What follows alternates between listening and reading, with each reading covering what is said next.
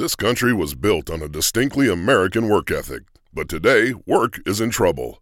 We've outsourced most of our manufacturing to other countries, and with that, we sent away good jobs and diminished our capability to make things. American Giant is a clothing company that's pushing back against this tide. They make a variety of high quality clothing and activewear, like sweatshirts, jeans, dresses, jackets, and so much more. All made right here in the USA, from growing the cotton and adding the final touches. So when you buy American Giant, you create jobs for seamsters, cutters, and factory workers in towns and cities across the United States. And it's about more than an income. Jobs bring pride, purpose, they stitch people together. If all that sounds good to you, visit American-Giant.com and get 20% off your first order when you use code STAPLE20 at checkout. That's 20% off your first order at American-Giant.com with promo code STAPLE20.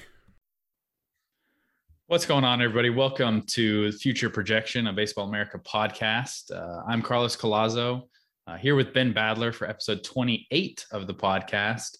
Uh, over the last week or so, uh, really, a ton has happened in the baseball world. The trade market has gone crazy. The free agent market has gone crazy, kind of as expected. Now that we have a new CBA locked into place, um, Ben, how are you doing, man? How, have you had time to digest all of these moves? Um, obviously, we'll get into them, but but how's it going on your end, and what you've been up to? Yeah, we've got a, a lot more to talk about than usual compared to uh, um, you know our last few episodes, at least on the pro side. It's uh it's fun to see all these prospects getting traded and these big leaguers moving in these packages. I mean, the the Matt Olson one is not one I saw coming though. no. Um that I mean, was I, uh, I don't know. I, did, did you not see that one coming because you just kind of expected the Braves to re-sign Freddie Freeman, or because I know Olson had been linked to the Braves. Like he was obviously getting traded, and, I feel like the Braves were an obvious candidate to trade for him if they didn't re-sign Freeman. And I feel like this whole time I've I've kind of been split on whether or not I thought Freeman would re-sign with the Braves. I thought the Dodgers would would be pretty aggressive in going after him. Obviously, that's where he he wound up, but. I think I think some of it was just the way it happened, where you would think, okay, I, I thought, all right, for Freddie Freeman would either re-sign with the Braves or he would sign somewhere else, and then they would the Braves would make a decision on where to mm. go, and it seemed like they just said, mm, "Yeah, we're not going to wait around for this," and yeah. that's how everybody finds out Freddie Freeman is uh, not coming back to Atlanta. Yeah, I know it's it's got to be a lot of of bittersweet feelings for Braves fans. Obviously, when the face of your franchise, who just won a World Series with you, uh, everyone kind of expected and or Braves fans, I'm sure, expected him to be re-signed and certainly hoped that he would be re-signed, and then he's still on the market. You make a, a pretty massive trade for Matt Olson, one of the better younger, one of the better young first basemen in baseball. Um, and then I think there at that point you pretty much knew Freddie Freeman was going elsewhere. But when he's announced officially with the Braves, they also announced a massive extension for him. So all of that happening as, as quickly as it did was pretty surprising just with the contract and everything that's tied to it. What do you think on on Olson's contract that he has compared to Freddie Freeman's? The dollars, the total dollars aren't super far away. I'll pull them up right now. But Freddie Freeman signed um, a six-year deal with the Dodgers for 162 million. Um, that's good for a 27 million average annual value. Um, and then Matt Olson's deal is an eight year, $168 million contract uh, for an average annual salary of 21 million. Um, obviously, the age is the biggest difference here. Matt Olson is about to turn 28 as we're recording this podcast. Freddie Freeman is obviously 32. Um, but $6 million in difference towards the Olson side for a two year longer contract that's going to take him through his age um, like 34 season. Is that right? 36? It's, yeah, I mean, I guess, I guess it, it when the, when the numbers came out for both players, I didn't, I actually didn't think that the trade package that the Braves gave to the A's was, was that like massive of a give for Matt Olson? I know Yeah, it let's- seems like Let's get Somebody- into that. That's the, I- guess, depending on, you mentioned this, I'll let you talk about it. But before we get into it too much, the, the players that were sent, if you're not aware, the Braves traded Shea Langeliers, Christian Pache, Ryan Cusick, and Joey Estes um, to the A's to get Olson prior to the deal being announced. So I thought that was a haul initially. T- tell us why you don't think it was that big of a package. Well, I, I I think it probably depends on what you think of Christian Pache because Yep. if you still think he is this top 50, top 30 type of prospect in baseball, I- don't know that anyone necessarily sees him that way, but Hmm. if you still see him the way, you know, we were talking about him coming into the 2021 season, then sure, I, I think you got to be thrilled.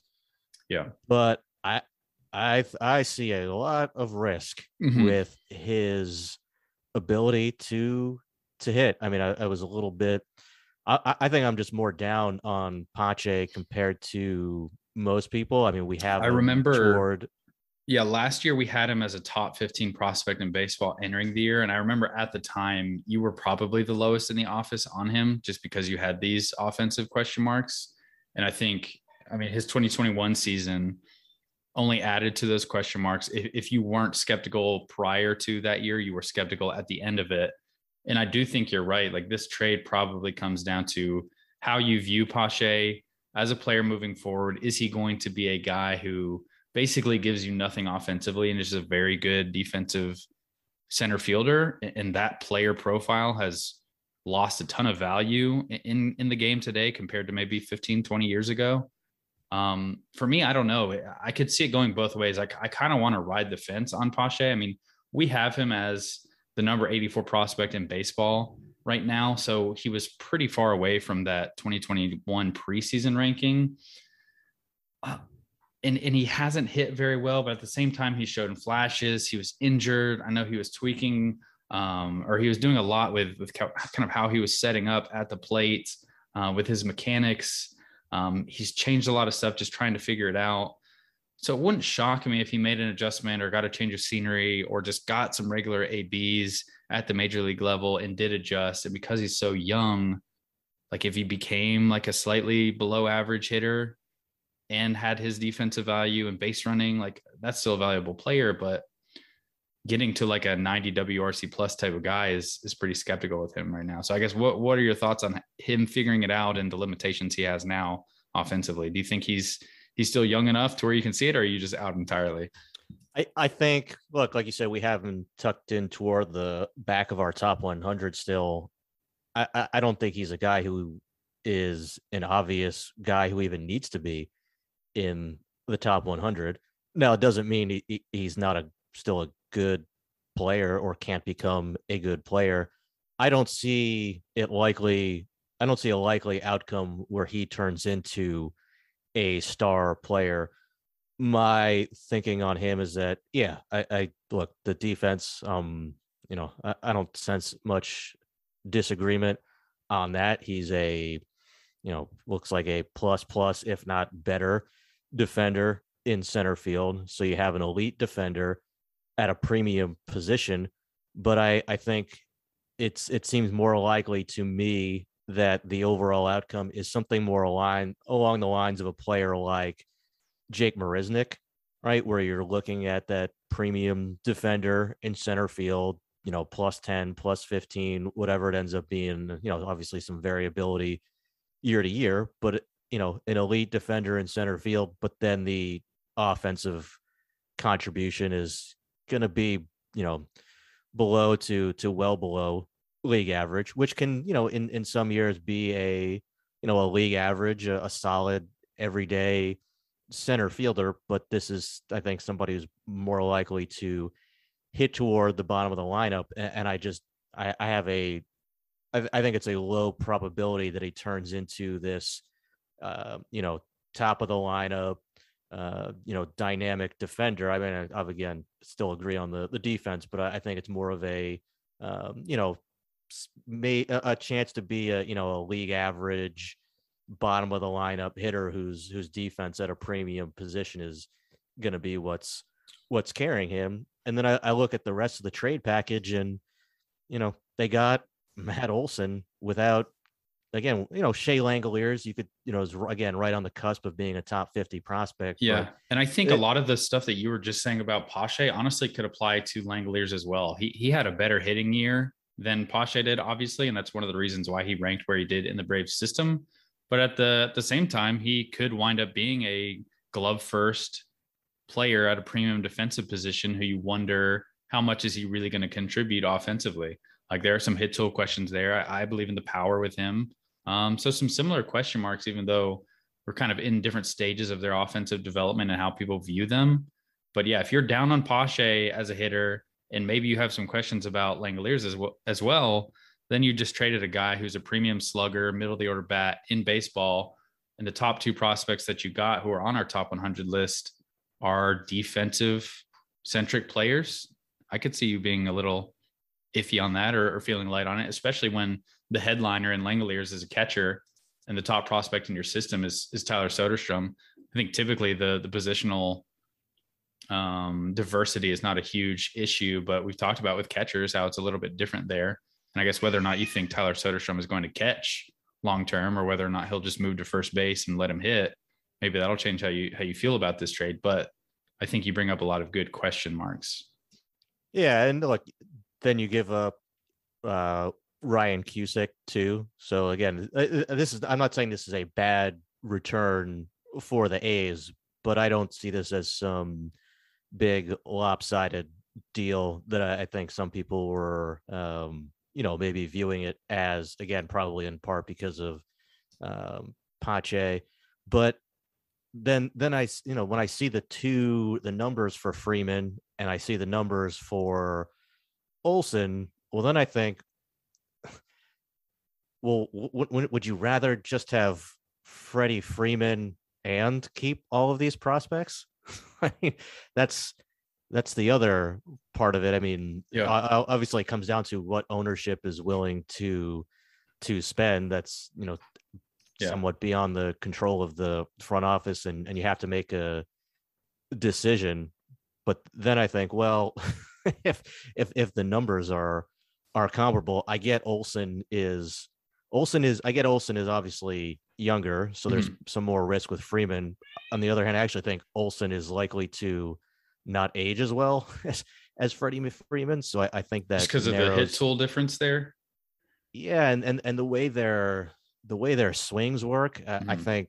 I mean, even if Freddie Freeman, if if both these guys lose some bat speed as they get older, I think Olson has a narrower, or, or excuse me, Freeman has a uh, you know a bigger margin for error um, mm-hmm.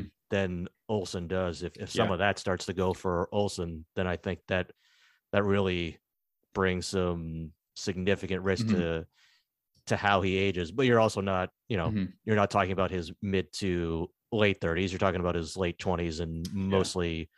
early 30s. Although, you know, a- every player is is different. But man, once you get into your 30s it can it can fall apart pretty quick speaking yeah i mean obviously we don't know how the negotiations went down before the braves decided to move on from freeman but just looking at the total dollars and seeing where it ended up it, it doesn't seem like the the actual money was the sticking point on the brave side. This is just an assumption by me. I don't have any like inside info, but just looking at the contracts that they both got, Olson was given more more dollars. Um, obviously, it's over different years, but yeah, I think the the biggest question is how do you project these guys moving forward? I mean, ZiPS has them has Olson actually as like the better player in 2022, which I was kind of surprised to see. I think because Olson plays in Oakland, I think in general he's a little bit underrated in terms of how good a hitter he really is. I mean, he's a different style of hitter than Freddie Freeman, but I think with his power, he's got a chance to hit a lot more home runs in a park like the Braves are playing in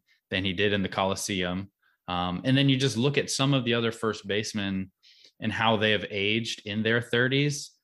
I imagine that was a huge uh, question mark and just risk for for any of these organizations who are thinking about committing this amount of dollars and this number of years to a guy like Freddie Freeman. And you look at players like Albert Pujols, Miguel Cabrera, Prince Fielder. I'm sure there are other first base types that you can point to who really haven't aged well and, and to me, that's the biggest difference. I mean, you're getting one one player who's kind of in his prime or entering his prime in Matt Olson, and a guy like Freddie Freeman, who you would imagine is hitting the decline stages pretty soon um, into this contract. So I, I imagine that's the biggest difference in how people will view them.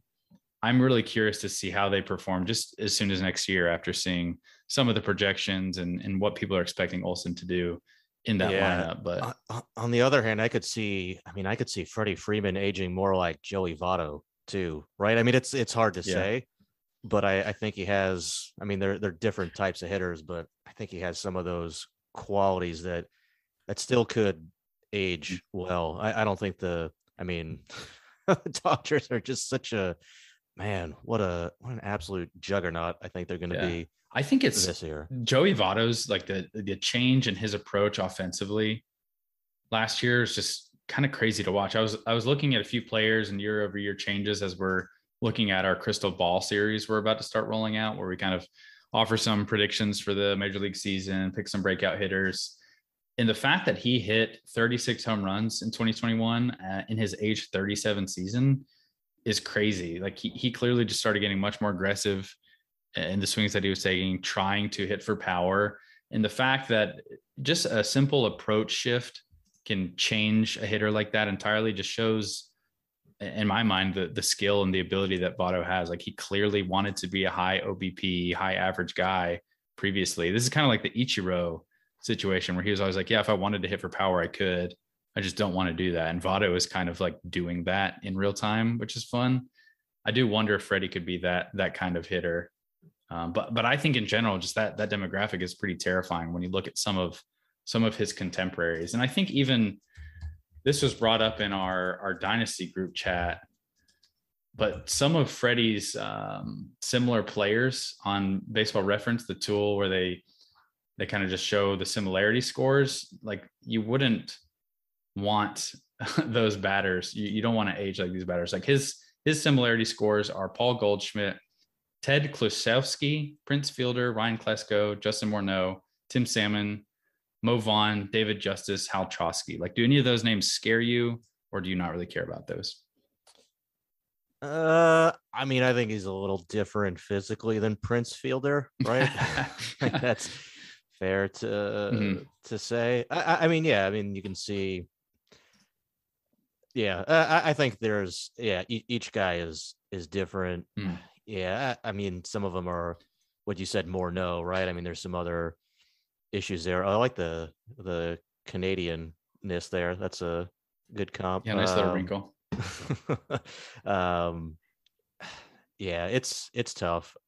It's it's it's a big bet to to make, but if I'm gonna make one on a you know a first baseman in his early 30s, that seems he seems like the guy to make it on. It's you know he's he's been remarkably durable. I think we've talked about this yeah. before. He plays. Oh, he doesn't. He does not take time off, man. If he's if he's hurting through something, he doesn't care. You you have to force him out, and I don't think it, it never seemed like the Braves were in a position to be able to tell him no, you can't play. It seemed like he was kind of calling all the shots for himself and and, and the other players on the team in that in that sense. Do you think the NLDH now will help him with that, or they can just say, "Look, Freddie, we're we're just going to have you DH a little bit more and and just try to I, keep you, you, fresh later in your career. Think, right? Like I I think he's probably a guy who initially would really fight that because he seems to be the type of player who just wants to constantly be on the field. I'm sure he thinks he's going to add a lot of value as a defender. Um, I'm sure he takes a lot of pride in the work that he does defensively, and I'm sure he still views himself as a first baseman and not a DH. So I'm curious how that will work with the Dodgers. It seems like the Dodgers have I mean, just a lineup that you would want to constantly shuffle guys through that DH spot to keep all your hitters fresh. You have so much depth. You could really use that new position for them as, as like you said, a, a way to keep your best bats in the lineup, keep everybody fresh. You have a lot of defensive versatility in that lineup where you can mix guys around depending on matchups, depending on um, nagging injuries or or just um, just fatigue that your team's going through. So I think they have a lot of options there.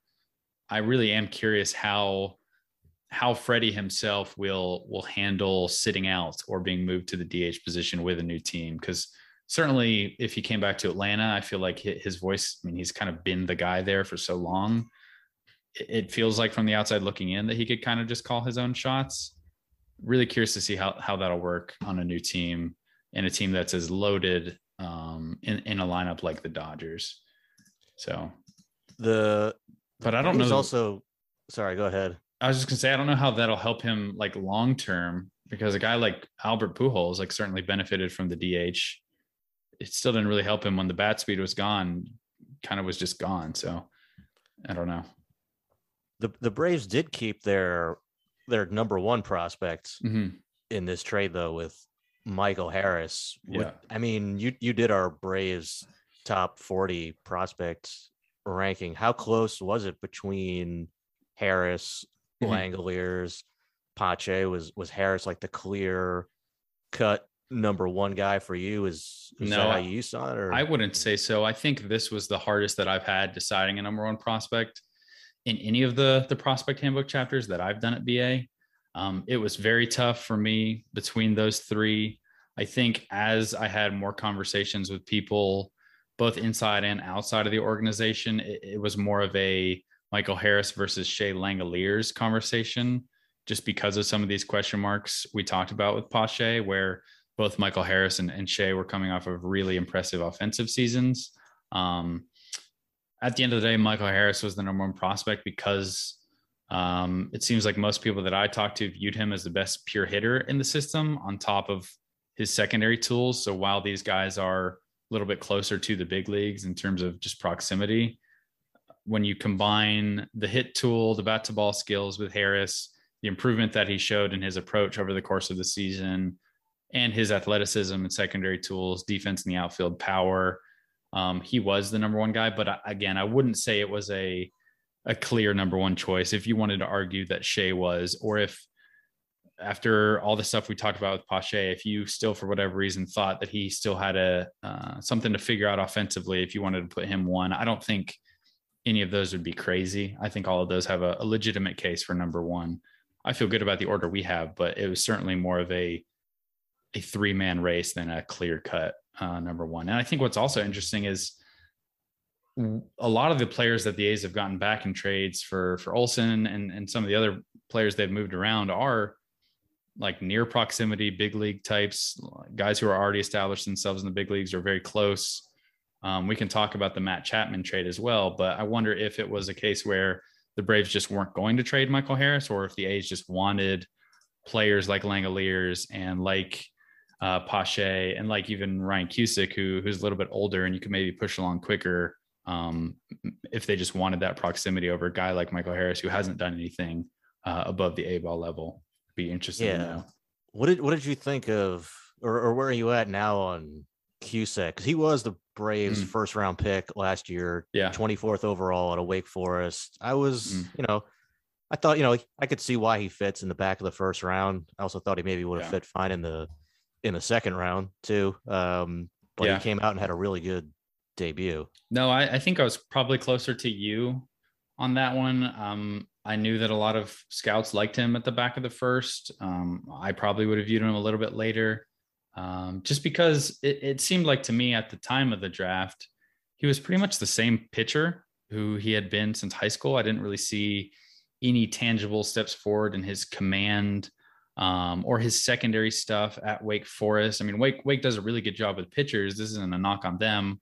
I just at the time thought he was going to be just one of these pitchers who had an overpowering fastball, um, who had a lot of success at the amateur level with that pitch. And I had question marks about the starter profile, about the consistency of his breaking stuff, about the consistency of his changeup. Like, was he going to put all that together and take the next steps? Because the arm talent is really special, and the fastball alone was one of the best individual pitches in the draft class that year. Um, but then you look at the walk rate, it, it didn't really ever improve at Wake. It was four walks per nine his freshman year. It jumped up to 7.3 in just 22 innings in 2020. In 2021, it was 4.1 per nine. In all the conversations that I had with scouts, too, like I didn't get the sense that he was progressing in that regard. And then all of a sudden he gets to Atlanta and that walk rate is cut in half. It's only 16 innings. Um, but it seems like he he did take a step forward in the strikes, and maybe it was just getting into an organization that does such a good job with pitchers like Atlanta. Uh, it seems like he is a guy who maybe has figured out that he doesn't need to be precise with his fastball. He just needs to get over the plate because the velocity and kind of the carry of the pitch itself will will do the work for him. And if you're trying to be less of a pinpoint guy when that's not who you are, maybe just throwing the ball over the plate is all you need to do to help that that control tick up. Um, but I certainly view him more favorably now after that outing and after hearing some of the breaking ball development he showed in pro ball than I did previously. And, and part of that is just tied to being in Atlanta's system and seeing how they've developed pitchers in the past. Um, so yeah, I guess that's a long way of, of telling you what I think about Cusick and kind of my my history with him and how I've progressed. Do you think it's a starter long term, or do you see more reliever risk there with him? I mean, I think it's probably more likely to be a reliever, right? Still, like like he he's going to have to do it over more than 16 innings and more than uh, like being 21 years old in low A. Like I, I think that's a profile where he could probably the numbers might be able to trick you because he's just overpowering hitters with that fastball. So I really want to see what he looks like over a full season against more advanced hitters when he has to get a, lit, a little bit deeper into his pitch mix. Is that control a real step forward, or is it just kind of a small sample size bit of noise? I mean, part of me wants to. I do, I do think it was a little bit of a step forward just because of what I heard from talking to scouts who, who had watched him and, and coaches who had been working with him um, because he has made some adjustments. But I just I want to be more convinced of it. I want him to prove it over a, a longer bit of playing time and against better hitters. But I would say if I had to if I had to guess, I would say probably still more likely to be a reliever because mean the fastball is so good that you can just have him go out there and just throw as hard as he can for for an inning or two and maybe rip off a breaking ball every now and then to keep him honest. Yeah, and that's that's where I see it. Again, I'm not saying it's a bad trade for the A's. I just see the Braves giving up a guy in Pache who I, I don't think is going to be a star and has some pretty significant hit risks. You know, Langeliers, good prospects, uh, but not like an elite elite guy either. Um, you keep Michael Harris, your you know your number one prospect. Like you said, you could argue if you know Langeliers should be there, and and Cusick is you know he has that maybe first round pick label attached to him, but like you said, there's still some pretty significant reliever risk with him as well. And then with you know Freeman signing with the Dodgers, the uh, the Braves will get a, a comp pick as well for it. So you know it probably won't be com- a talent commensurate with uh, you know Ryan Cusick, but yeah. um, I don't see it as some you know massive overpay or anything no. for uh, yeah for the I'm, Braves. I'm surprised that people have said that because I like the trade for the A's, but I also really like it for the Braves. I, I see it as just kind of a very fair trade, good for both sides. Like clearly the A's are rebuilding. I think they got a good collection of talent here, and maybe there's a little bit more variance in outcome that that you would like. But I think the talent they got is good for I mean, they're giving up two years of control of Olson. They they didn't have this contract in place when they traded him, so that's certainly a factor. Um, and I think Joey Estes is an interesting prospect in his own right. I mean, we haven't talked about him too much. He's the fourth player of this group, and he's the lowest ranked player that was sent away.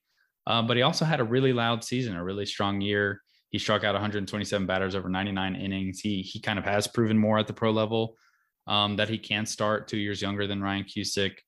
And he also has a really good fastball that that plays up more than its velocity would suggest. It's it's a really good um, kind of flat approach angle pitch that that all these new analysts really like. That uh, whether that it's the induced vertical break or just the angle that he's attacking from, gets a ton of whiffs up in the zone. Um, so maybe he winds up being uh, better than we're giving him credit for now. And I just wanted to mention that he did have a really good year. Um, but yeah, I would I would stop before calling this a uh, a massive win or overpay um, for the Braves or Athletics. Like I, the, it seems like a fair trade for me. Yeah, the the Matt Chapman trade though, I I love that trade mm-hmm. for the Blue Jays. Again, yeah. I'm not saying the, the A's didn't get anything there, but mm-hmm. I for the Blue Jays, I think it's it's a great trade for them. I mean, mm-hmm. not that I would have ever expected them to trade Gabriel Moreno for them, right? Yeah. Like, so you know. real real quick to lay out this trade, if you guys uh, either forgot or, or are trying to remember who the prospects were, the Blue Jays got Matt Chapman and they sent away Gunnar Hoglund, um, Kevin Smith, Zach Logue, and Kirby Snead.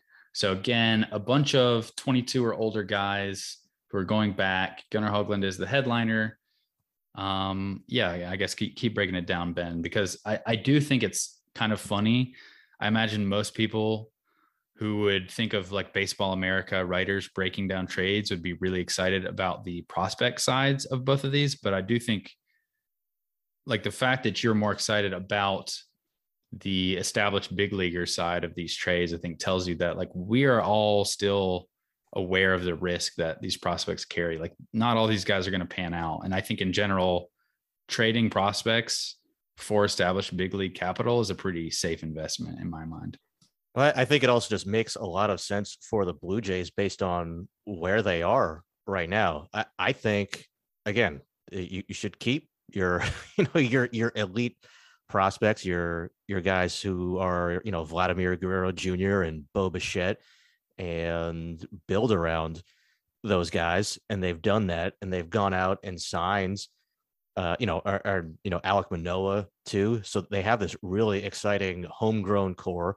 They supplemented through, you know, trade slash free agent signings uh, with bringing in guys like Springer and, um, you know, Gaussman and, and Berrios and all these guys. And now they're doing it to you know shore up that left side of of the infield and bring in another impact player in Matt Chapman mm-hmm. without giving up any of their top four prospects.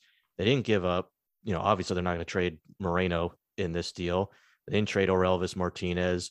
Pearson they kept, Jordan Groshans they kept. I guess you could argue whether you know you would take maybe Groshans versus uh, Gunnar Hoglund, but you know none of none of those guys are are top 100 prospects.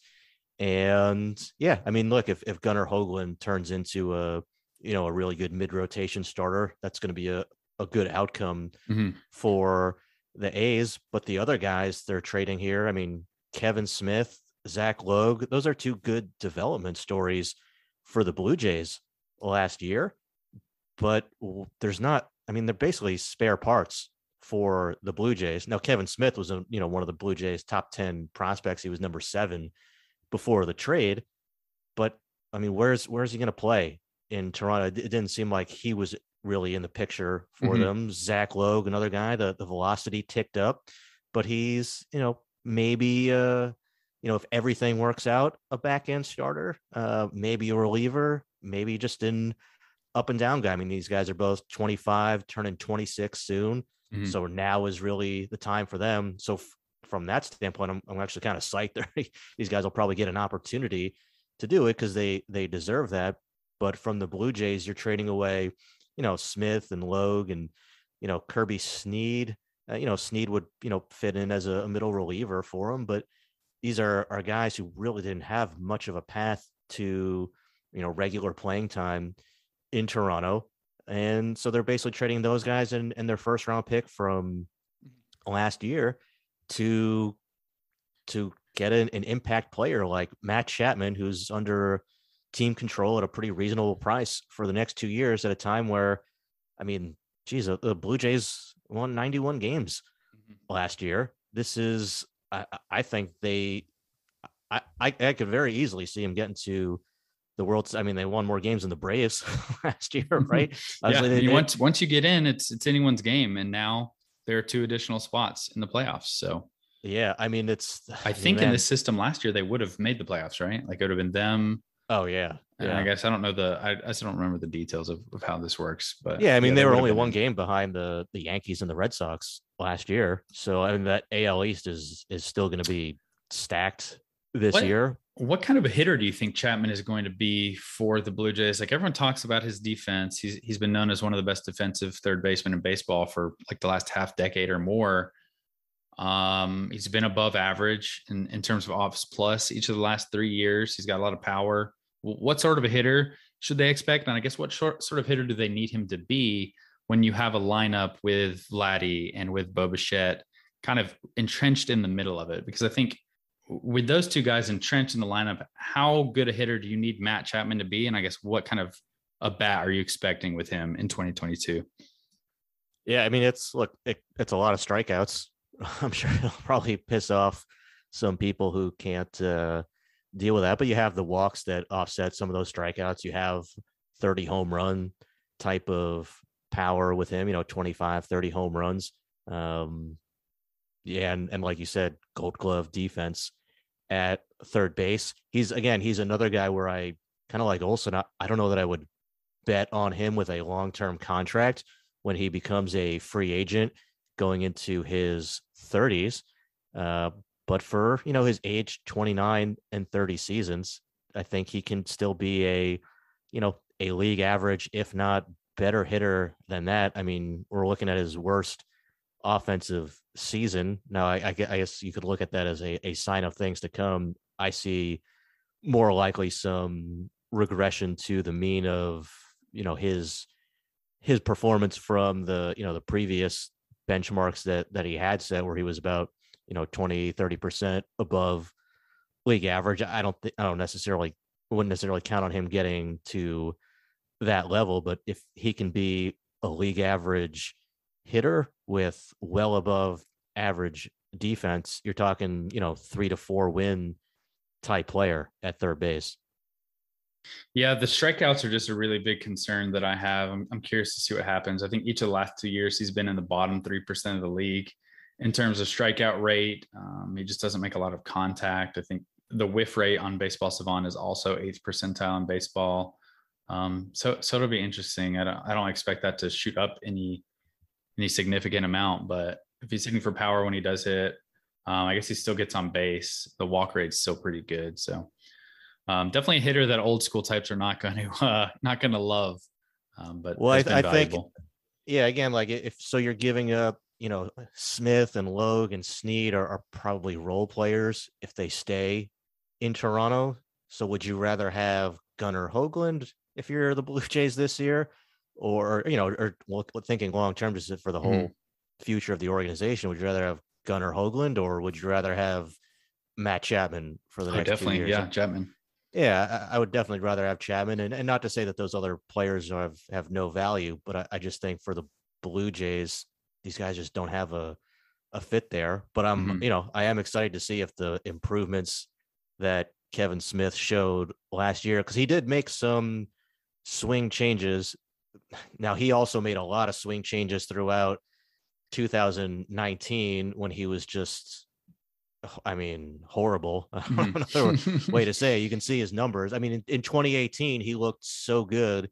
And then in 2019, it was just so bad. He and he was constantly making swing changes then because it was, oh, it, you know, the strikeouts were piling up. So he's trying to make different adjustments and nothing seemed to work. And then 2020 was, I mean, it sounded like more of the same. It's, it's kind of hard to say because uh, they were just at the alternate training side. There was no real games to evaluate these guys in, but um, you know, he, you know, I wrote about the swing changes he made to his his setup and, and the way his swing worked that I think just created a, a quicker and, and more efficient swing for him. So hopefully that translates to the big league level. But yeah, again, I, I didn't really see a, a place for him in, in Toronto. So I think it really swings on, uh, you know, for Toronto, you know, giving up Gunnar Hoglund hurts. But um, I don't know. What did you think of Gunnar Gunnar Hoglund? Obviously, he had Tommy John mm-hmm. surgery um, before the draft, so we don't really have any new information.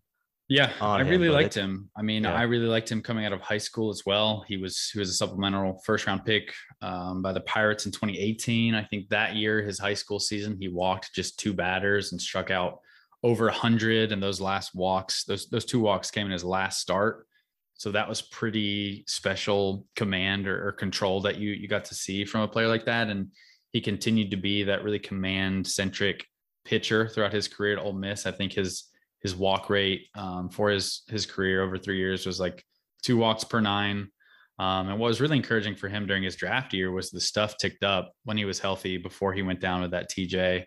He was a guy who was pretty routinely in the low 90s of the fastball, um, sitting in the upper 80s later in games uh, during his sophomore year, um, and had a pretty noticeable velocity increase during his draft year. The slider got harder and better as well with that velocity increase.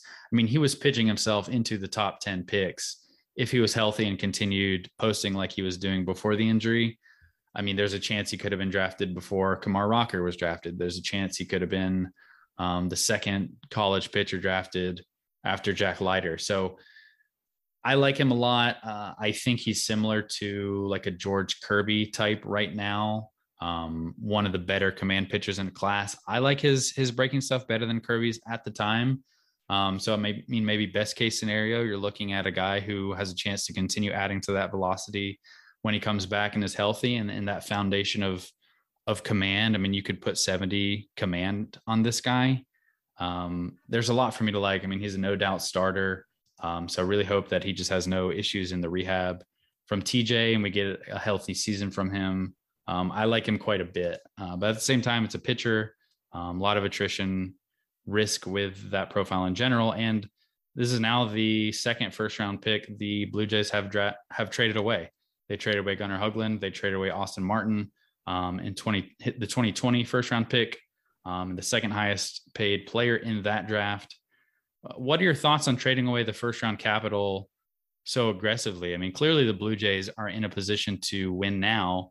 Um, and I think it's also interesting how we have talked about how positional depth isn't really an issue in baseball like it is other sports because there's no such thing as too many shortstops. And I mean, a year ago, we were talking about how, man, the Blue Jays have a, a ton of shortstop prospects here. What are they going to do with them all? Well, they turned one into a, a, very reliable number two or number three in Jose Berrios and they turned another into a gold glove. Uh, well, not another shortstop. Um, but who was who's the other shortstop they, they traded? They traded away two, right? Oh, Kevin Smith. Yeah. Kevin Smith in the package, not the headliner, but in the package to get a gold glove third baseman and Matt Chapman. So that that glut of positional depth and at shortstop, I just think it's interesting. We've talked about this in the past on the podcast, how it's really not a problem. It'll figure itself out. You can trade away from depth. And the Blue Jays have done that. So um, I, I really like what they're doing. Do you think it's too risky or or too much to trade away first round capital that aggressively? I mean, the Mets have done it. Um, it's been a little hit or miss with them. What are your thoughts on that? Everyone's doing it. We just talked about it with Ryan Cusick. The Twins traded Chase Petty. I mean, mm-hmm. these are it. I mean, it, it depends where your where your team is positioned right now, and and with where the Blue Jays are, you know, I, I wouldn't want to include it a you know a top five overall pick, maybe in the draft in in a trade like this, but you know, somebody who's the the 19th overall pick where where you have this team that's ready to contend for a World Series right now and I think should continue to be doing that for the next half decade. Yeah, you should be trading away players like, you know, Gunnar Hoglund and Austin Martin in the right deals. I mean, these are, you know, Austin Martin at the time the trade was made, you know, we, we saw again, we've talked about Austin Martin and, and the strengths he brings to the table and, and the upside. And, and we've also talked about more of the weaknesses and the risks that were exposed more in pro ball last year by the time the trade was made. So this is not a top 10, top 25 overall prospect in, in baseball they're trading. This is, you know, somebody more in that 50-ish type type range, type window where, all right, yeah, like certainly there's some upside, but there's a lot of risk involved there as well. And, and the Blue Jays have done a really good job building that homegrown core lineup and, and supplementing it with somebody like George Springer and, and you know, adding again another guy like Chapman through through trades. And, and they've got Gabriel Moreno, who's kind of just on the cusp right now, but they they should be using their their dollars in free agency to sign players like Kikuchi and Gaussman and and you know trade to bring along that rotation with somebody like Jose, uh, you know, Jose Berrios and and add to the the pitching staff that way. So um, you know, first round pick maybe is is how is a big label that people can uh that maybe adds a lot of um I don't know of, expectation. Yeah, yeah, exactly. Hype and expectation for mm-hmm. a player, but you know, th- there's a lot of prospects where you know if, if you put i mean how many first round picks do we have in our top 100 right now what probably like seven or eight something like that. So not it's not like every first round pick. I would take the over Like- on that, but I think that yeah, your point is probably a good one. It's There are a lot yeah, of first round picks that don't pan out. yeah, or or just are not you know top 100 guys Mhm. Right away, just because of you know the nature of the baseball draft is very different than Mhm. in the NBA or or the NFL. So um, I'm I'm fine with it. I mean, I mean, like I said, the, we just saw uh, you know the Twins do it in a, in a very different. Yeah, let's let's talk about the. Twins trade. The the Twins also traded their 2021 first round pick Chase Petty to the Reds. Um, the Twins got Sonny Gray and Francis Peguero in that trade. Um, yeah, I guess just what are your what are your general thoughts on that one? For me, it's it's hard to peg what the Reds are doing. Um, and the Twins have tried to do this kind of juggle. They're, they've been trading away some older players. Uh, they obviously traded away Berrios. Uh, they traded away Josh Donaldson, uh, but at the same time, they extended Byron Buxton. Uh, they have made some additions. They've they've added some pitching. So I don't know. It seems like they're trying to kind of retool on the fly here without really disrupting their core too much. Um, they they obviously added uh, Austin Martin and Simeon Woods Richardson, and they traded away from their prospect um, capital with the Chase Petty. So yeah, what are your thoughts on this trade? Yeah, Chase Petty is he is polarizing. I mean, I think he would have to be one of the most polarizing sort of demographics you could find in baseball, especially Yeah. prospects. I, I- mean, like the upside with him is is obvious, right? You have a high school pitcher from New Jersey throwing north of 100 miles an hour. It's you know 101, 102. Um, it's it's heavy. He's got a slider that when it's on is plus, if not flashing, better than that. Um, but we all know about the risk with high school right-handed pitchers and if you think about the risk factors involved with high school right-handed pitchers, the all uh, are a lot of the typical red flags that you are looking for are there with Chase Petty. Um, it's not great command. Um, it's not the easiest delivery. Um, you know, the the stuff is is outstanding. Certainly with that, you know, the fastball and and the slider when it's on.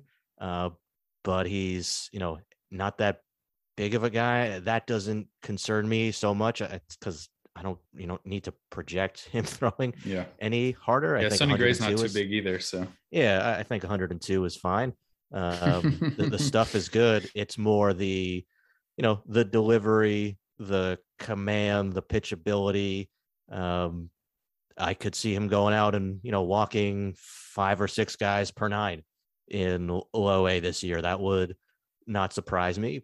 But if he is able to tame and, and corral that, then again, the the upside of just based on his pure stuff is pretty easy to see too.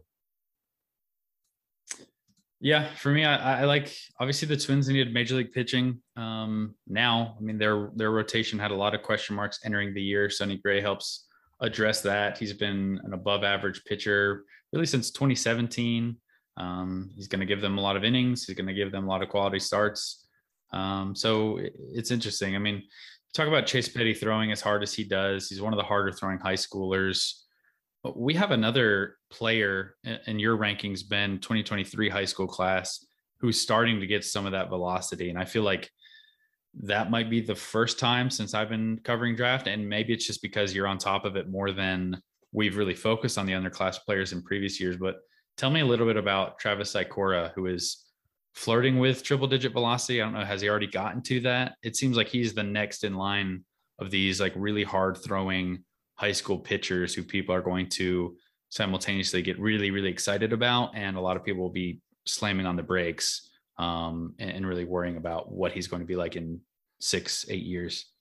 Yeah, Travis Sikora, six four, six five, right hander from Texas, uh, and he's in the 2023 class. He's 17, and yeah, he has touched 101 already. It's it's pretty it's a pretty electric fastball. I mean, obviously, right? there, there was 101 at 17. Um, saw him last summer, had one of the biggest fastballs in the class then. He was up to the first time I saw him, he's up to maybe 95 or 96. I think by the end of the the summer or, or end of the year, he had touched 97. Figured he would throw 100 one day, just mm. based on the size and the way the arm worked, and obviously the the velocity at that time. I saw like one inning from him at Jupiter. He was playing shortstop um, for most of the game, and I think he came in for the last inning or maybe the last two. Uh, but he played a really good shortstop actually prior to that. And like you said, he's a bigger guy. So I was kind of impressed with his mobility and his actions as a bigger bodied shortstop. And then he hopped on the mound. Um, really didn't have a, a ton of warm up time. And I think he touched a 97. And I, I remember thinking, like, man, I really want to see the breaking ball. And then after the fact, I was like, wait, if I was 17 years old and I could throw 97, I would probably just keep throwing 97 over and over again. Um, so yeah, it was it was exciting to see that with very little prep, just kind of get on the mound and show that sort of arm talent. What yeah, kind of he went out to right now? Yeah, he went out to area code underclass, and then I think he threw one inning there and faced three of the better hitters in that 23 class and just blew them away with pretty much just just fastballs, uh, almost uh, exclusively. They they just couldn't couldn't touch it. So I mean, look, obviously he is one of the uh, best pitching prospects in in the 2023 class. I think again, like the key with him is the development of of the off speed stuff and, and the development of of the commands because I mean we've seen you know we've seen Riley Pint, we've seen Tyler Kolek, these guys who throw 100 or or 100 plus miles an hour out of high school and teams will I mean teams take them still at the you know in those top five, top ten overall picks. Um, I would maybe some of the um, or the lack of of success with those guys. Maybe that some of that hurt Chase Petty too, and and teams realizing just how much risk there is um, just with maybe high school pitchers and in general, or just making sure you see more than just a uh, you know a big big number on the radar gun from a young high school pitcher. Um, so I I I, I think he's still clearly going to be one of the top pitching prospects in that 2023 uh, draft class from from the high school ranks. But um, you know, I, I, think with with all these high school pitchers, you you just want to make sure you see more than just that big number on the on the radar gun. Yeah, absolutely. And another trade I wanted to touch on was uh, the Mets trade for Chris Bassitt, another athletics trade. They've obviously been very active in the market. The Mets traded, uh, or they received Chris Bassitt. They traded away JT Ginn and Adam Oller. I think there are a lot of similarities between Chase Petty and JT Ginn, just in terms of their pitch profile, pitch mix, their uh, role risk coming out of high school. JT Ginn was in that loaded 2018 high school pitching class that had Kumar Rocker, Matthew Liberatore, uh, Ethan Hankins, a number of others. One of the better high school pitching classes that we've seen in recent years. He ranked as a top 50 prospect in that class out of high school. Um, there were question marks about whether or not he was going to be a starter or reliever at the next level. Uh, he was a guy who was throwing 99 as a high schooler, so he didn't quite have the velocity we're talking about with a Petty or with a Greene or with what Travis Sikora has already done but he threw hey, pretty only, hard. Only 99. Yeah, just 99, not quite good enough. Um, but I think in, in, terms of the shape of that pitch, it's like a power sinking fastball, similar to Petty's. I'm personally very high on his slider and changeup, like some people have been on Petty's. I actually like JT Ginn a little bit more than Petty now, or maybe quite a bit more, because he did wind up going to college.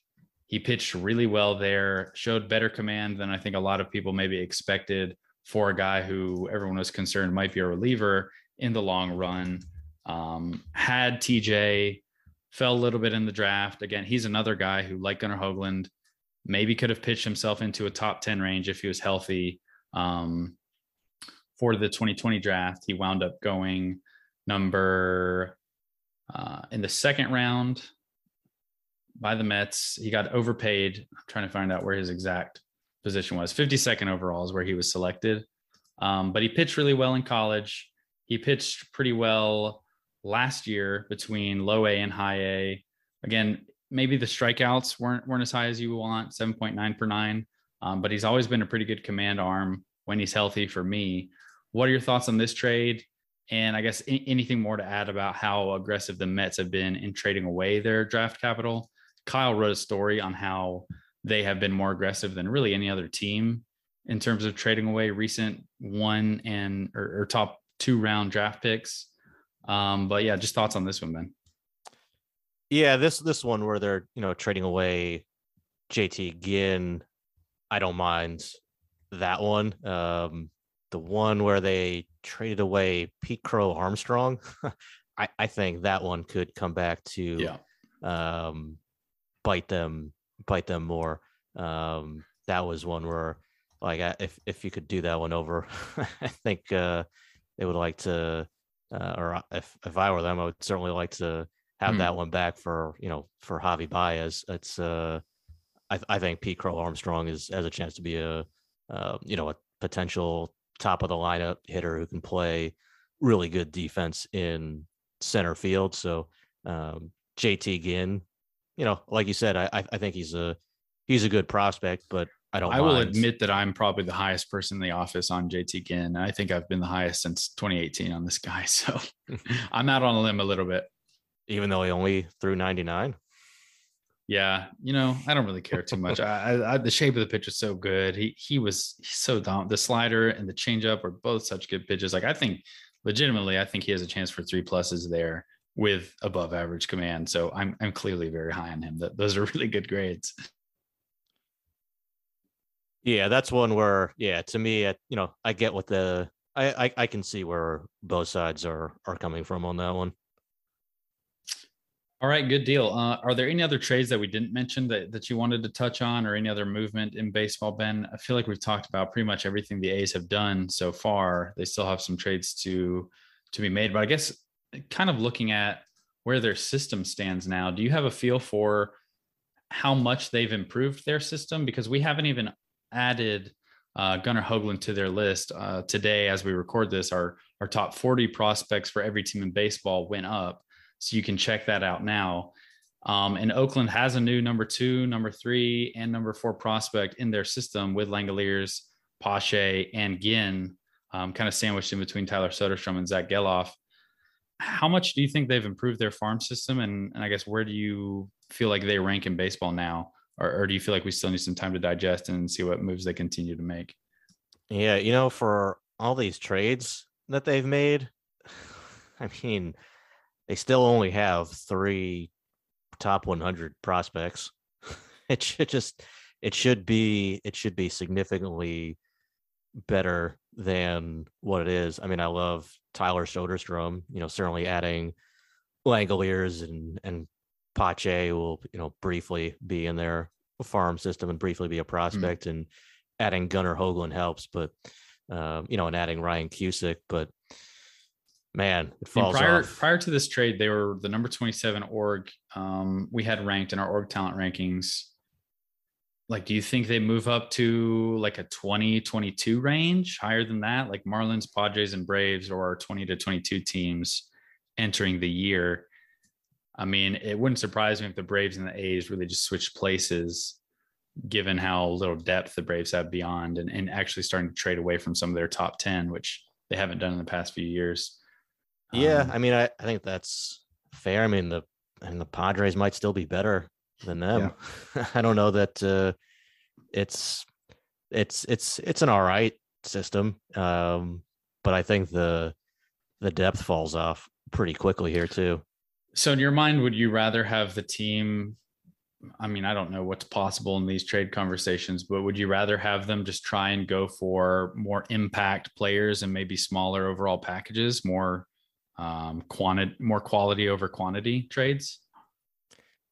Like you said, I, I think it's hard. It's just getting harder and harder to get those really guys, those guys away. Yeah, to get those guys in a trade sometimes. So um, it's you know, maybe they viewed Langeliers in in that way, or again, maybe they view Pache that way. I, again, like I, I, certainly don't see him as that kind of guy right now, but um, you know, it's hard to acquire a, you know, a you know a player like a Tyler Soderstrom in a trade. Like those those teams are just saying no, like we're not generally going to give up that player unless it's for, you know, an elite player who's under team control for for several years at a at a good price still. So it's it's just getting harder and harder, I think, to you know pull those players away um, in a deal. Now, you know, if Indians end up trading, or excuse me, the Guardians end up trading Jose Ramirez, then I think that's going to be a, a, a different situation. You will see somebody,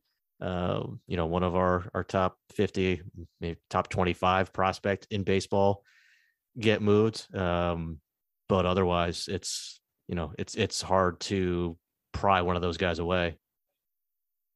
Yeah, absolutely. Ben, I wanted to throw a, a question, not really a question, but more of a, a, comment that one of our listeners had from our conversation last week on just underclass scouting um, and just see what your thoughts were on this. Jack on Twitter said, Hey, Carlos, just finished this week's podcast. Enjoyed the conversation about scouting underclass players.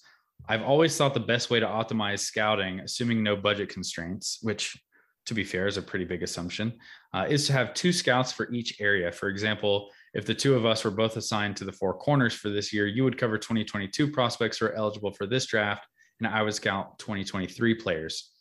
At the time of the draft, you'd be in draft meetings, and I would be out scouting 23 players. And then after the draft, you would start scouting 24 players, and I would keep on scouting the 2023 players basically each of us would rotate every year or every other year uh, on who is covering current draft prospects and being in the draft room. Uh, Jack notes that he'd be surprised to see a team use this tactic uh, given the spending, but wanted to know what we thought on a, a situation like that. So I have my thoughts. I'll throw it out to you first, Ben. Do you think that is a, a, a system that teams should pursue or an interesting system, or what are your thoughts on on kind of alternating? I think it it makes sense for teams to expand their scouting departments and have more scouts in pretty much every area of the country. Um, I, I, I think the importance of scouting the current year's draft class is is so much greater than the, seeing the players for the following year's draft class that I if if I were to expand the scouting department for a team, I would want, you know, I, let's say like you have two area scouts now in the Carolinas. Well, you know, in the spring leading up to the draft, I would still want both of those scouts going out and seeing as many players for that current year as possible. I, I think that's where the benefit of increasing the number of area scouts that you have um, or you know if you want to call them area scouts or call them something else whatever it is just just having a larger scouting presence in every part of the country um, i think that's where the benefit comes into play is all right you're you're just going to miss fewer looks at the present year's class than if you only have you know one guy in that area and you're you know relying on you know cross checkers or scouting directors or other you know people to you know helicopter in for uh, you know a game or two here or there because you just can't be everywhere at once. Pitchers throw on on the same day sometimes. You, you just get more you you get more eyeballs on or you just get more looks at players you get more information and and you get more diversity of of opinions on players too i think that's where the other advantages of of just having a um, a larger scouting department is you're getting people with with different looks at players and and different um, different evaluations. And at the end of the day, obviously, you have to um, you know digest all of that as a scouting director and, and make decisions. But the more information you have and, and, the more diversity of opinions that you have in the room, I, I think it helps reach a a better decision on on these players at the end of the day. Yeah, I thought it was an interesting um, suggestion from Jack. I, I, think the the biggest uh, limitation of it, or the biggest negative that I thought of, was if if you are doing that alternating system that he suggested, I feel like teams aren't going to really want to take a veteran scout who they really trust their evaluations and and they have a track record of of really pegging these guys to an accurate degree. Like I think it's a good system where you can add a scout and really kind of develop younger scouts and, and bring them along and help them learn and grow as scouts. I don't know that you would want to take a guy who's been just doing a great job in an area and not have him on the current year draft class. Like you said, I think the emphasis should definitely be put on the current year draft. And if you do have more people, maybe you you get a chance to go to more underclass events than you would with just one guy in an area. But I think I tend to agree with you, Ben, that you want to get as many people focusing on the current year as, as you possibly can. Um, we had another question. I don't think we're going to do a huge mailbag segment today, but we did have another question from Todd on Instagram who asked, Where do you see 2023 outfielder Walker Jenkins going in the draft? Ben, I know you're very high on Walker Jenkins now. I know he's high on our on our draft list at the moment, but I just wanted to throw this one out to you because uh, you, you, talk a lot about our, our top guy in the class and Max Clark. Um, does Walker Jenkins need a little bit more love? He, yeah, I, I, think he and Max Clark have really separated themselves as the top two players in in the class for 2023 from at least from the high school side. Obviously, you got some pretty good college players too, led by uh, led by Dylan Crews at LSU. But yeah, I mean Jenkins is is really exciting. Um, f- big physical, just he's an animal, man. He's like 6'3, 200 plus pounds, uh, but can run pretty well for his size. He's he's athletic. And then I think it, it's not the pure bat to ball skills that Max Clark has, just because I don't think anybody has that in in the 23 class. Um, but it's it's not too far from there. Um, it's a really good swing from the left side. It's good strike zone discipline. I think he has some of the best strike zone discipline in in the class. And then you watch him just take batting practice and, and the raw power is is obvious. This is a guy who could be hitting, you know, 30, 35 home runs uh, in in his prime if everything comes together for him. So um, playing center field now, I, I think long term, just because of how big he is, it's likely he ends up in in right field, but I, I certainly keep him in in center field for now and keep him there as long as he, um, you know, as long as he can play there. But I think you you know you take that whole package, and I think it's, you know, if if we're gonna hold, so let's say like a 2023 draft today, he'd go, he'd certainly go in the top 10 picks, and, and I think there's a pretty good chance you'd see him go top five. I mean, it'd be interesting if you even threw him into the 2022 draft and just said, all right, compare him with some of these other, um, you know, guys like, uh, you know, Drew Jones or, or Elijah Green, for example, just thinking some of these other high school outfielders. Yeah. I mean, I guess where would you slot him in, Ben? You know, you know him better than anyone, and you know these other guys. Like, how many of the high school hitters or maybe high school outfielders would you go through in the 2022 class before you're like, man, I kind of have to take Walker next? Yeah, I mean it's it's a little tougher maybe comparing with some of the college guys like uh you know a Kevin Parada. Yeah, you or, can just do high school if you or want. Somebody like that. But yeah, just looking at like like Elijah Green for example is, you know, I, I again another guy who's just a, a really physical, tooled up guy. I think. I mean Elijah to me is more of a he has a better chance to stay in center field. I, I think Green is a, a better runner um, arm, you know, probably comparable. I mean, Jenkins does have really good instincts defensively in the outfield. Um, raw power probably give the edge to I think Elijah Green. Right now, again, he's also older than yeah. Walker Jenkins, so that's that's part of it. But I think Walker Jenkins is is probably just a, a better pure hitter and better strike zone discipline than Green. You're going to see more contact, higher on base percentage than with Green. Uh, power is, is going to be probably close, probably give the edge to Green at least for right now. Uh, and you probably have a greater chance of a premium position with Elijah Green. So um, I don't know. I, I think it's pretty close if, if you go a little bit further down the board, just looking at other, you know, high school position players, whether it's, I mean, Cam Collier actually is a good example because he was in the 2023 yep. class and then he reclassified if if I moved and we have Cam in the you know the middle of the first round right now on talent and he's been moving up because I mean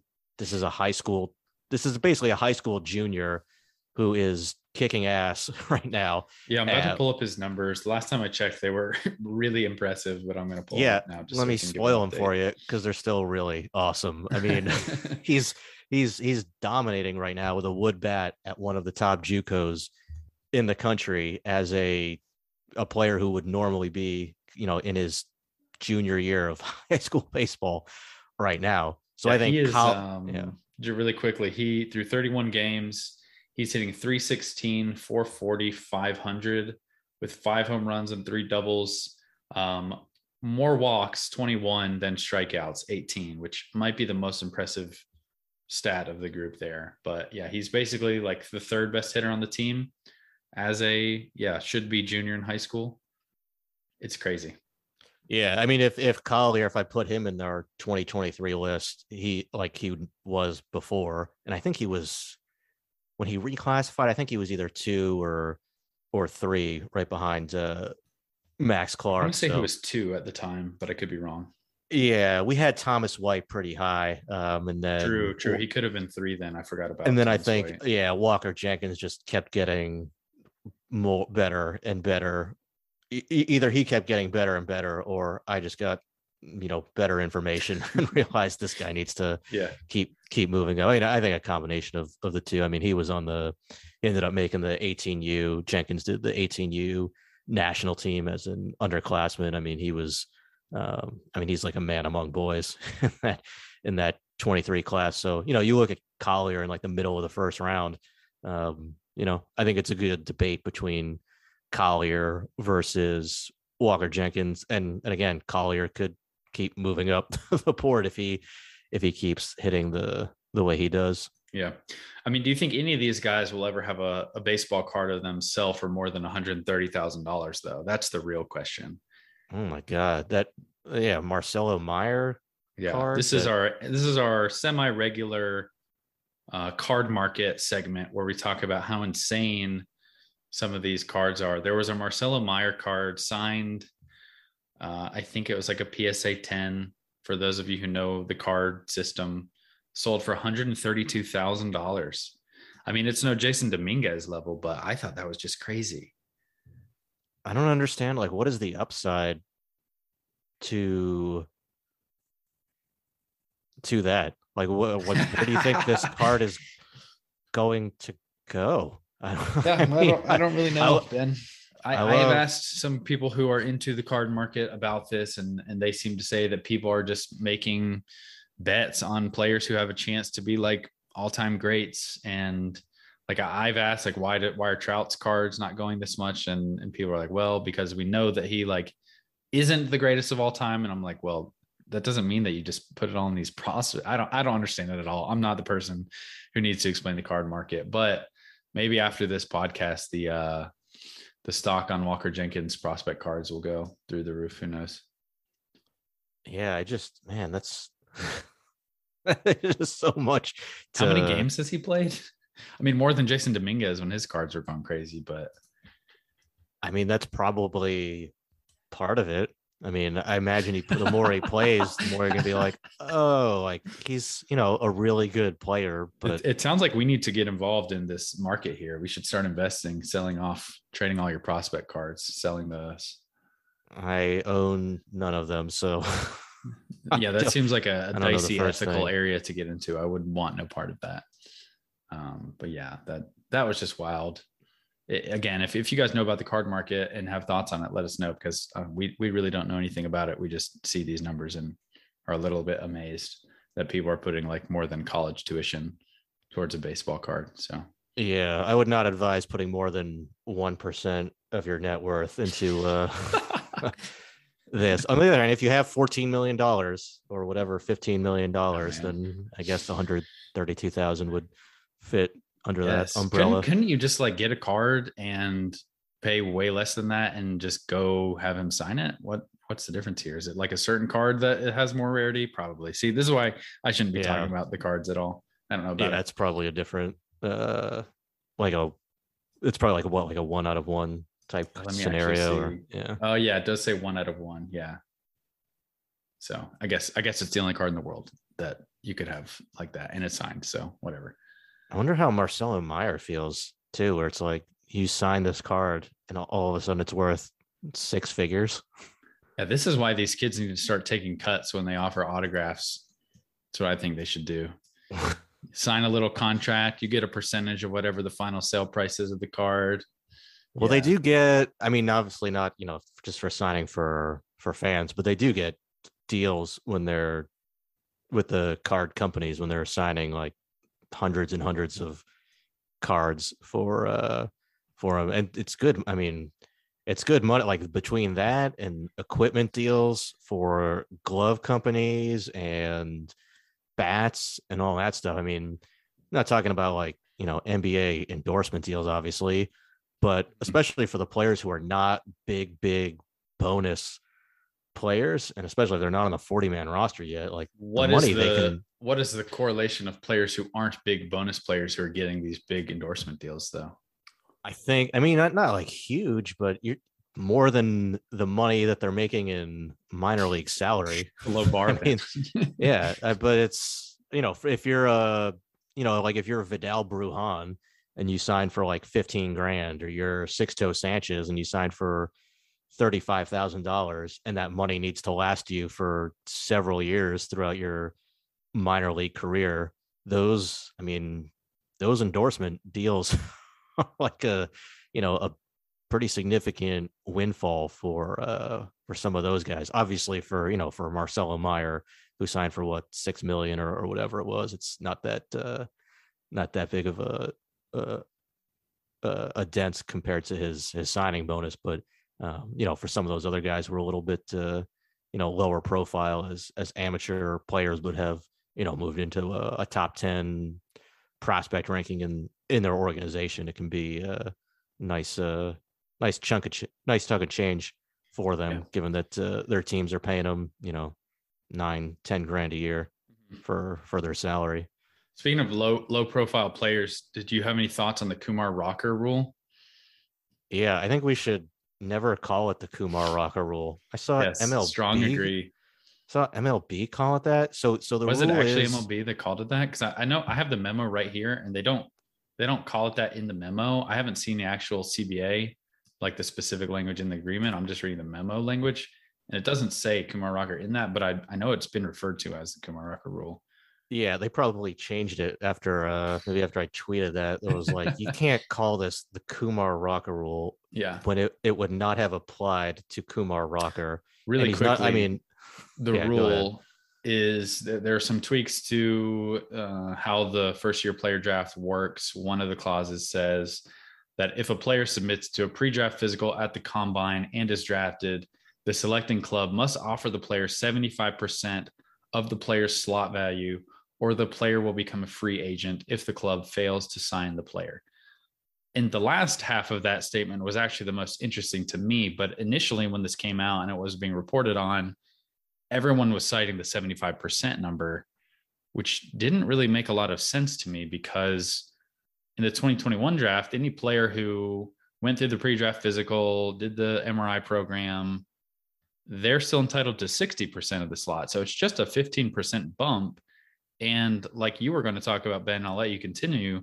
Kumar Rocker didn't do the pre draft physical.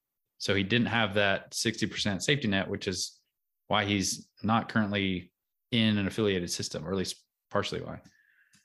But go on. it- it- exactly. So you can't call this the Kumar Rocker rule when it would not have applied to Kumar Rocker. It just doesn't. It it is completely illogical. I understand what MLB is doing here, yeah. where they're trying to incentivize players to Mhm. take a pre-draft physical because that benefits MLB teams. Mhm. If you really wanted to incentivize it, I mean, raise it higher than 75%. I mean, you could just say you're guaranteed the slot money if you take Yeah. a pre-draft physical. Yeah, the Um, incentives here have always been an issue. Like it's been a consistent problem. Um, teams clearly want players to submit for pre-draft physicals. They want this information because it's it's going to help them decide where they're taking a player.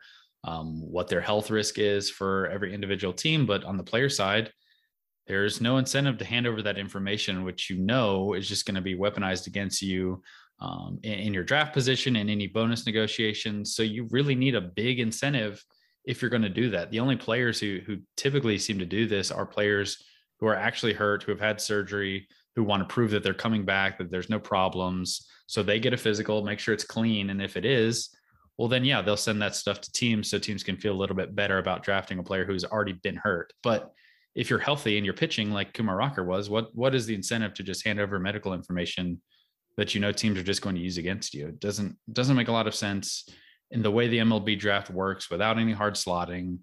When you don't have to declare for a draft like the NFL, like it's always been a, a tough problem to solve for both sides because I mean, I can see players wanting safety. I can see teams wanting to have information before they make a pick and, and invest millions of dollars. But it, it has to be fair for both sides. And it's clearly, we haven't found a solution to that just yet. And I'm curious to know if the free agent element of this rule will change that at all, because that to me seems like the much bigger factor.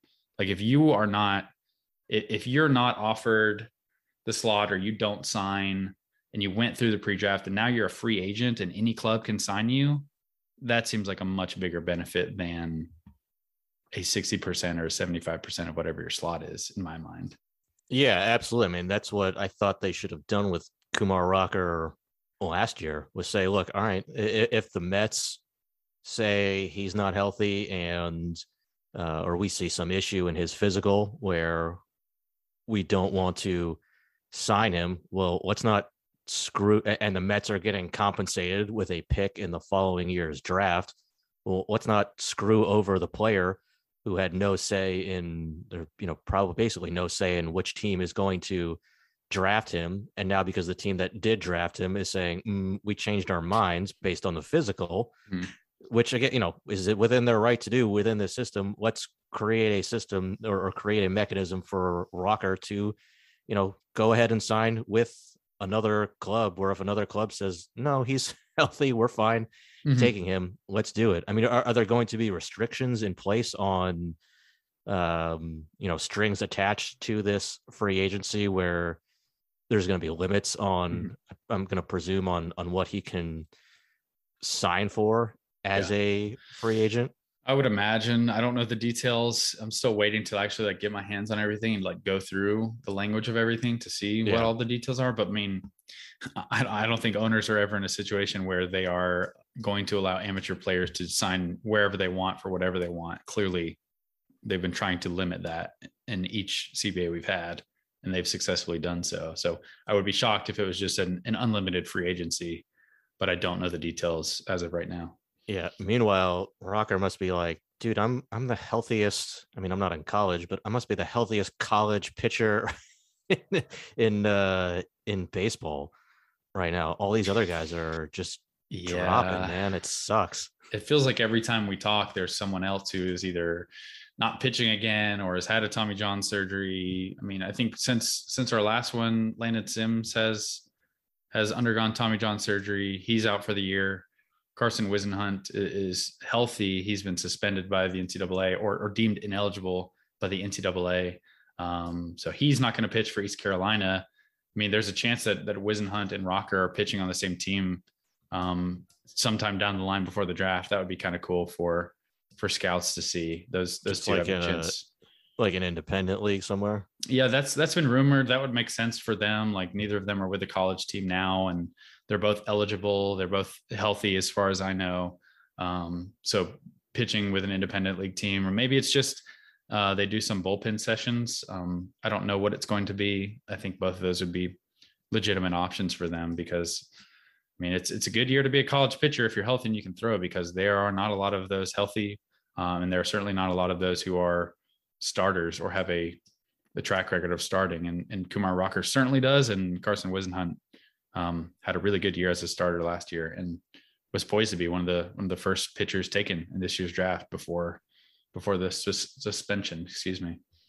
Yeah, he's. I gotta think he's got to throw somewhere before. I gotta think more than just a bullpen too before the draft. If I'm a team, I'm not I'm not using a first round pick on a guy based on seeing just some bullpens and the latest history you have on him from. Well, what about all these? What about JT Ginn? What about uh, Jaden Hill? What about Connor Prielipp? Like, yeah, two of those guys didn't go in the first round, but they got first round money. Jaden Hill threw a little bit more in the spring. JT Ginn threw three innings, but I mean, JT Ginn had a really strong year. I don't know. I think for a lot of these guys, the teams kind of know the talent. I, I yeah, yeah. I that, those are so. I think all those guys I would not have used a a first round pick. You're just out on. Are you out? Is it the arms, or you're just out on an injured arms, or you want to see them much closer to the draft, or you're you're just taking Ben? You're just taking bats. Let's be honest. You're taking hitters.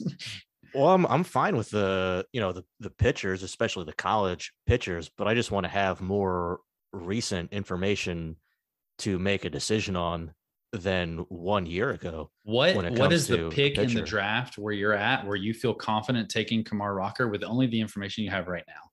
How far down in the draft would you have to be? I mean, the thing is, based on you know, like we said, based on what we saw last year, Mhm. and then based on just how annihilated the current crop of college pitchers have been this year. I mean, I think we have them in a in a good spot, kind of toward that back of the first round. I'm Yeah, glad you think that. I, I don't know if I'll ever feel confident about where we have Rocker. Yeah, I mean that's where you know where I would at least consider him. Um, but e- So- even there, it's like uh, I got to see more than just uh still got to see more than just a bullpen. Like I, I want to see you th- go out and throw and and and face hitters, um, and not just see some you know small, brief like controlled environment. Um, and I and I and I really like you know the the talent that he showed. I mean, we talked all year about him versus Jack Leiter um, through you know the the entire year. So um, it, it- you know, it's again, it's hard to say too without knowing the exact you know details of what popped up in in the Mhm. physical. So, um, but yeah, it would it would it would make me hesitant to use a you know certainly use a high first round pick on on somebody without having that more recent history on him. Gotcha. All right. Uh, I think that about wraps it up for us today, Ben. Unless I'm missing anything. Um, thank you Top guys. yeah, No, I go was gonna say top forties on our yeah. on our Yep. site right Plug now. Plug it all, Ben. What do you got to plug? Yeah, top 40 prospects, 1200 scouting reports uh, are on our site right now for BA subscribers. So, um, you know, we're going to update them again pretty, pretty soon. And, but yeah, right now we got the top 40 players in, in each organization at uh, baseballamerica.com if you're a, if you're a BA Mhm. subscriber. Yep. I'll say go read all of those and check that out. And we also updated and expanded our draft list this week. Um, it's been out there for a while. If you're listening to this podcast, you might have already seen it, but we're up to 200 now.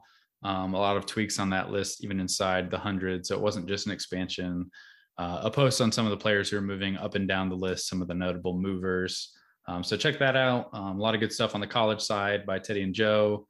Um, yeah, it just feels like there's a lot moving right now every level of baseball. Uh, things are happening, trades are being made. We're seeing spring training video from the press box.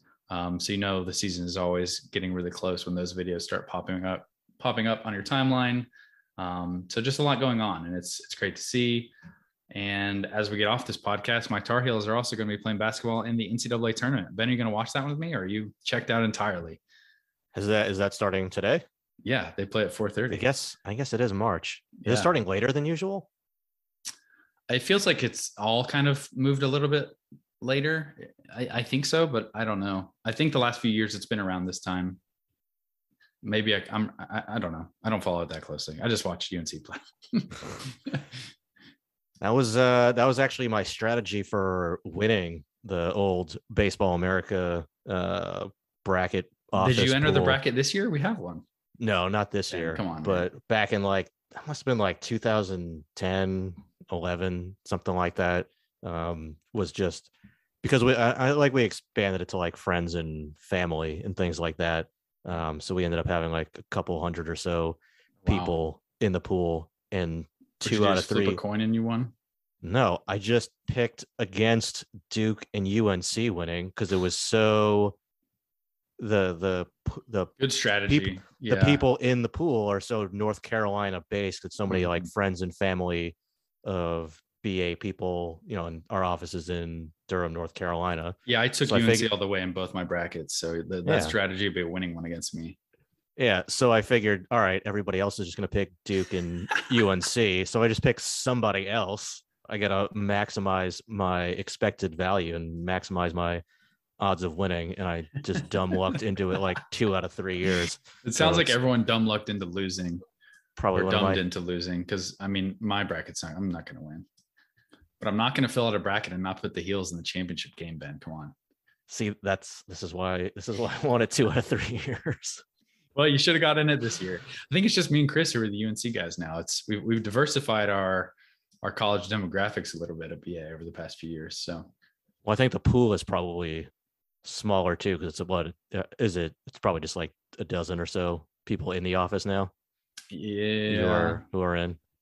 I don't know. I don't know what the total numbers are because this but- was like at this time like Lingo used to run it it was like 100 200 something people in it so yeah, it was like I was in that one a couple years. I think even yeah, even when Lingo wasn't at BA anymore, he was still running it, and I got I got the invite. That was a massive one. I never Yeah. came close to winning that one. So kudos to you, Ben, for winning that. That's impressive. it was probably up there in terms of my professional accomplishments it's yeah, nice. Very cool. Well, good luck to to everyone on your brackets. Thank you for listening to the podcast. Um, yeah, and we'll be back next week. So see you then. Thanks for listening, everybody. Without the ones like you, who work tirelessly to keep things running, everything would suddenly stop. Hospitals, factories, schools, and power plants, they all depend on you. No matter the weather, emergency, or time of day, you're the ones who get it done. At Grainger, we're here for you with professional grade industrial supplies. Count on real time product availability and fast delivery. Call clickgrainger.com or just stop by. Grainger for the ones who get it done.